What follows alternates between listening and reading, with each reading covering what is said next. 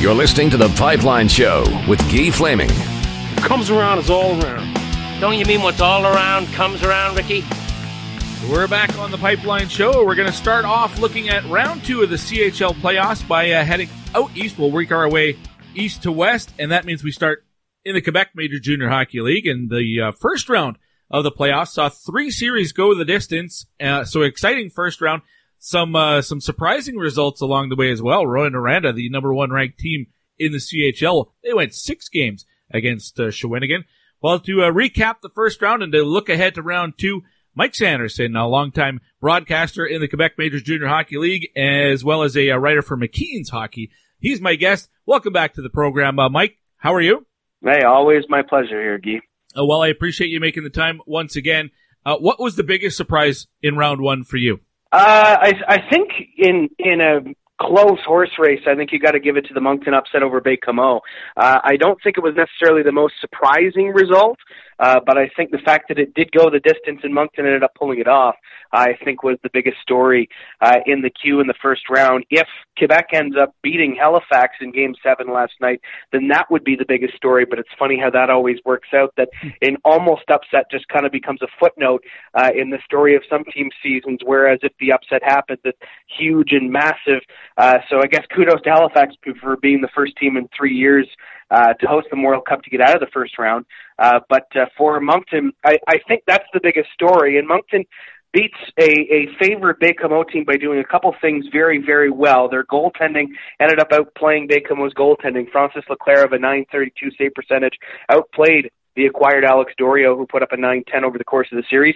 And Moncton's uh, coach John Torchetti outcoached Martin Bernard, and it's that it's that simple. Uh, the fact that Moncton could sustain their defensive presence, they kept shots to the outside. They did a great job of making those in-game adjustments and in-series adjustments. And I think the Wildcats' upset of the Drakkar in round one uh, was a story, especially missing Jordan Spence for the whole series and Jacob Pelletier for most of it. All right. Well, we might as well start with the, the series between Halifax and Moncton then in round two. And that's an interesting footnote you had with Halifax being the first Memorial Cup team to win in the first round or not be eliminated in the first round. In how many years did you say? Three? Uh, it's three, yeah, because Regina was knocked out last year and then Windsor the year before. Yeah, so it's uh, been a tough go for the hosts here as of late. But uh, maybe for Halifax, that was the wake up call that they needed to get back on track. Uh, how do you set up the series between the Mooseheads and the Wildcats here in round two?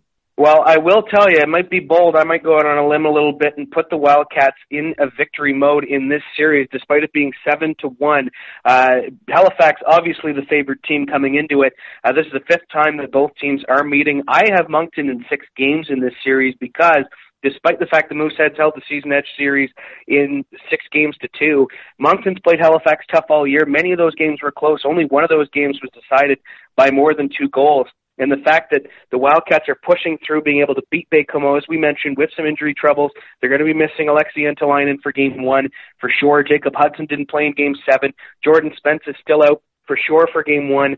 And uh, Jacob Pelletier really on one leg right now. He had one point in three games in the Baie-Comeau series. So uh, despite that, I like the fact that Moncton can put together a solid effort like they did in the previous series against Baie-Comeau. I think that they're a better team defensively than Halifax has shown, and Moncton's a rougher team than Quebec is. And Halifax had trouble putting up some points in games against Anthony Pagliarulo in Quebec, a goaltender who the Remparts acquired basically for a song at Christmas.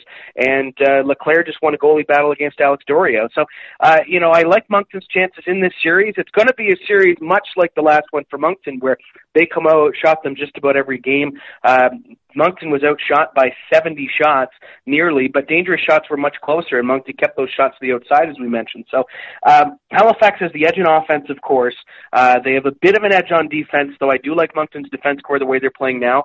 Uh, but this matchup, I think, benefits Moncton. It's much like playing Baie-Comeau again. And Halifax, throughout the year, they have struggled to put together solid efforts. They basically played three good games in their seven against Quebec. That's games three, six, and uh, last night in game seven.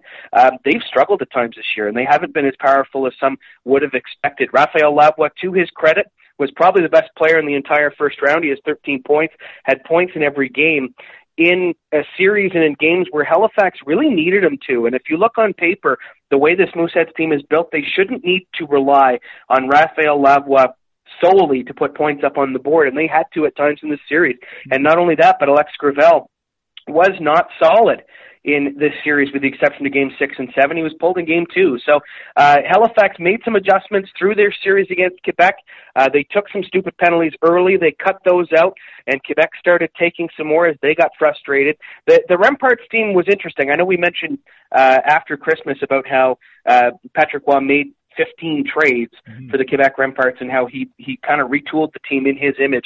And this Quebec Remparts team was very much more like Patrick Roy than any other Remparts team I think that he's had. And in Game Six, Halifax had a goal that counted that was a little bit controversial that Patrick Roy was a little demonstrative about afterwards. And Halifax, in the anger and in the emotion of the Quebec Remparts was able to put another goal up because the Remparts were distracted. So uh, Patrick Roy was very much a temperature check for this Remparts team. Um, Halifax was able to take advantage of that, and uh, you know if Moncton ends up in that situation, they have a couple of players who could be put off their games. In particular, Alex Ivanov. If you check him close, uh, you can take him out of the series pretty well. So, uh, you know, there's definite matchups, there's definite storylines in this series, but I think Moncton's got as good a chance as any uh, to knock off the Memorial Cup hosts. Wow, well, it might be one of the more interesting series in round two of the uh, CHL to watch then. Uh, let's go to uh, Rouyn-Noranda and Victoriaville.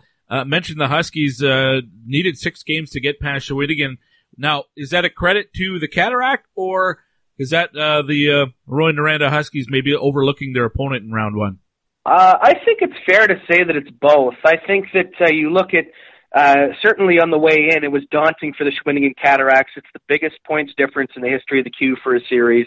Uh, the 86 points between the two teams would have been enough for home ice advantage uh, in either conference. So obviously a large disparity between the two teams, and the talent on paper is a very large disparity uh, between the Huskies and the Cataracts. But uh, the Cataracts basically came into the series with nothing to lose. And Justin Blanchette came in in game two. He was the hero of the series. He had two wins. He made a huge amount of stops uh, for Shawinigan. And for the Huskies, I think at the start, you can certainly say that they looked ahead of Shawinigan and said, well, this is a 33 point team. I think we can easily dust them off and take a week off and await our second round opponent. But by the end of game four, if you look at the penalties the Huskies were taking and you look at uh, some of the situations that they got in the end of game four, which was the game that Shawinigan won to go 2 2, it was clear the Cataracts were not only in their heads, but they were there rent free with the windows open making bacon. So, uh, you know, Shawinigan definitely got into their heads quite a bit.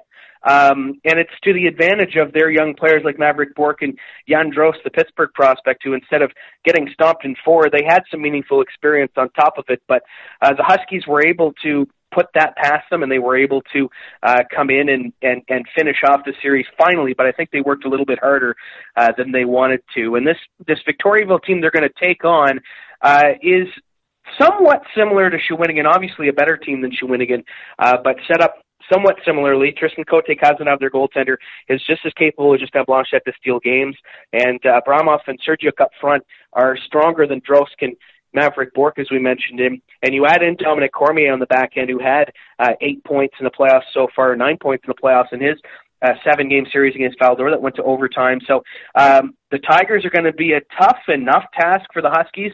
Uh, I still see the Huskies winning that series. I think that they have woken up a little bit, uh, though I'd like to see Louis Philippe Cote get a little bit more involved in the series. He just had two points, and that's that's not going to get it done. But the Huskies are deep enough that it doesn't really matter what Louis Philippe Cote does. He's an additional part to that team, and I think that uh, the Huskies are too deep and they're too strong offensively to really let Victo put the scare that Shawinigan put into them.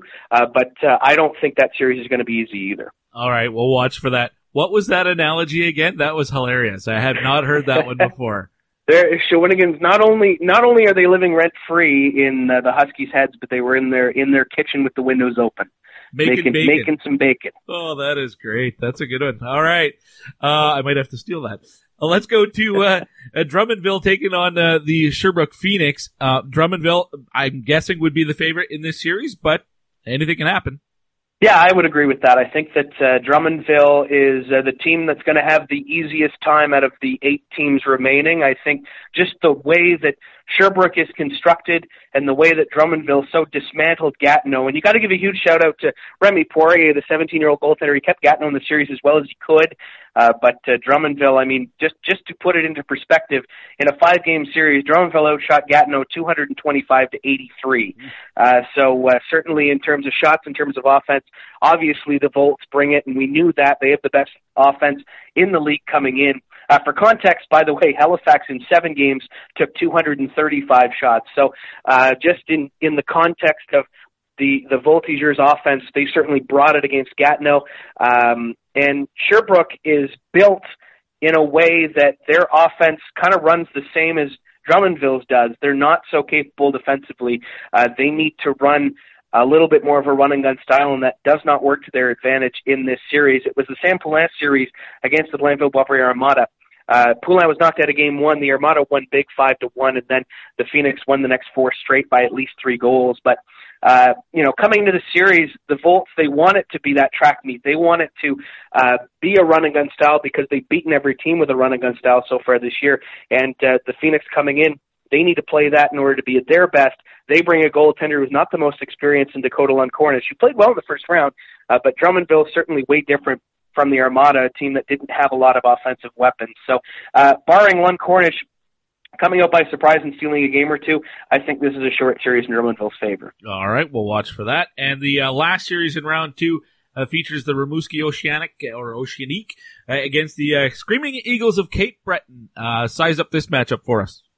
This one is the toughest one for me to pick. It's a matchup that's never happened before. Uh, the Cape Breton Screaming Eagles have never played Rimouski uh, in a playoff series. In fact, three of the four series uh, in this second round have never happened before. Uh, but Cape Breton's a team that they hang around really well, and both teams come in having won four in a row as uh, the Screaming Eagles dropped the first two and then won four in a row. Uh, Rimouski's been off for a while. They're the team that's going to be off the most coming into this uh, series as they swept uh, the uh, Chicoutimi. Uh, but in the case of Cape Breton, they were in a very tough series against Charlottetown. Uh, Mitch Balmas put in 11 points uh, in the series, and uh, Cape Breton has a younger team, but their advantage in their experience, they've been able to put a lot of it together. They have some pretty good veterans uh, on their team as well, who they went out and got at Christmas and before the season. And Rimouski hasn't faced adversity in a while.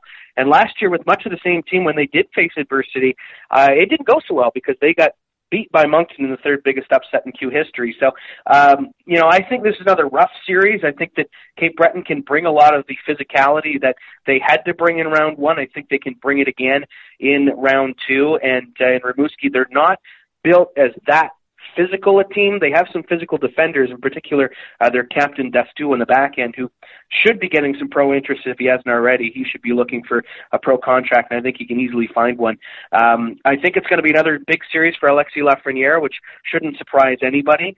Uh, but um, Beyond that, it'll be interesting to see the goaltending battle as Colton Ellis and Kevin Mandolese were both Cape Breton Screaming Eagle products uh, until Cape Breton traded Ellis to Rimouski, and then Ellis ended up winning Defensive Rookie of the Year last year. So, uh, you know, it's going to be a very interesting series. Like I said, I don't know who to go with because both matchups are so intriguing in different ways.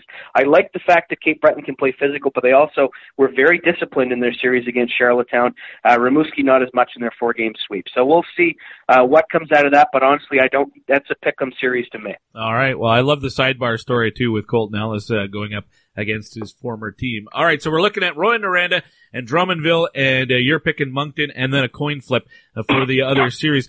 Of the eight teams left, who's got the best goalie? Uh, I think uh, I think you can go with uh, Olivier Rodrigue in Drummondville. I think uh, he's a goalie that hasn't really been tried yet. I know he's had some injury trouble uh, in the last little bit, and actually I'm going to look to see if he even played in the last series. Uh, but uh, if if he is to get in, he's definitely an X factor. Uh, he has not played since then. So I'm going to retract that answer very quickly uh, because I forgot he is still injured. Uh, I'm going to go with uh, Samuel Harvey. I think that Harvey still has more to give uh, in terms of the Rouyn-Noranda Huskies. Um, and against Victoriaville, a team that if uh, Harvey puts up some good numbers, I think that the Tigers will be stymied quite a bit. They have a decent offense. They mismatch Ysevingi up front, uh, frankly, Victo does. But uh, I think that Sam Harvey is definitely a good option. Francis Leclerc has been playing excellent for Moncton and uh, he stole a lot of the series against Baie-Comeau, and I think that he's another goaltender to look out for as well. Excellent. Mike, terrific setup for round two. Looking forward to the action that gets going this weekend. We'll chat again. Oh, of course. Thank you so much. Mike Sanderson, a longtime broadcaster in the queue, longtime contributor here on the Pipeline Show as well. Been talking to Mike uh, for several years on this program, and he always does a fantastic job. Something about having a guest where you can ask a short question and the guest runs with it and is able. It's not like he's long-winded because long-winded usually uh, indicates that it's just ongoing, blah blah blah, and not a lot of content. Mike can talk for a long time and uh, has so much to say and has great in-depth analysis. Always appreciate uh, when uh, Mike makes time to come on the show. There's a few guests that come to mind that are like that who, you know, you can just tee up a question and they'll they'll talk for you know a cup two three minutes if you let them. Uh, Mike is one of them. AJ Jakubek, another one as well, voice of the Ottawa 67s. Those guys are great. All right, when it comes to uh, predictions in the queue, for me personally, it's uh, the league that I uh, see the least uh, for obvious reasons. Um, but I will take uh, Rouyn-Noranda and Drummondville to win in a short series, maybe five. Uh, I could. I'm going to actually take Drummondville to win in a sweep. Um, the Halifax Moncton series uh, is really interesting, especially after hearing Mike's take on it. He's picking Moncton. I guess I'll still take Halifax, but maybe I'll go seven, and with enough overtime periods involved, that it might turn out to be eight or nine games. Uh, and in the um, Rimouski Cape Breton series, I'm going to go with Colton Ellis uh, coming back to haunt his uh, former team. So I'm picking Rimouski in that one. So kind of boring. I'm taking all the uh, the home teams, the higher seeds, but I do think a couple of those series uh, will be longer. Up next, as we move westward, it'll be the Ontario Hockey League uh, round two in the OHL, and my guest is Brad Coccimiglio from uh, SooToday in Sault Ste. Marie. That's up next here on the Pipeline Show. Here's Perlini. Perlini loads it up and he scores! It's a hat trick! Hey, it's Brendan Perlini from Niagara Ice Dogs, and you're listening to the Pipeline Show.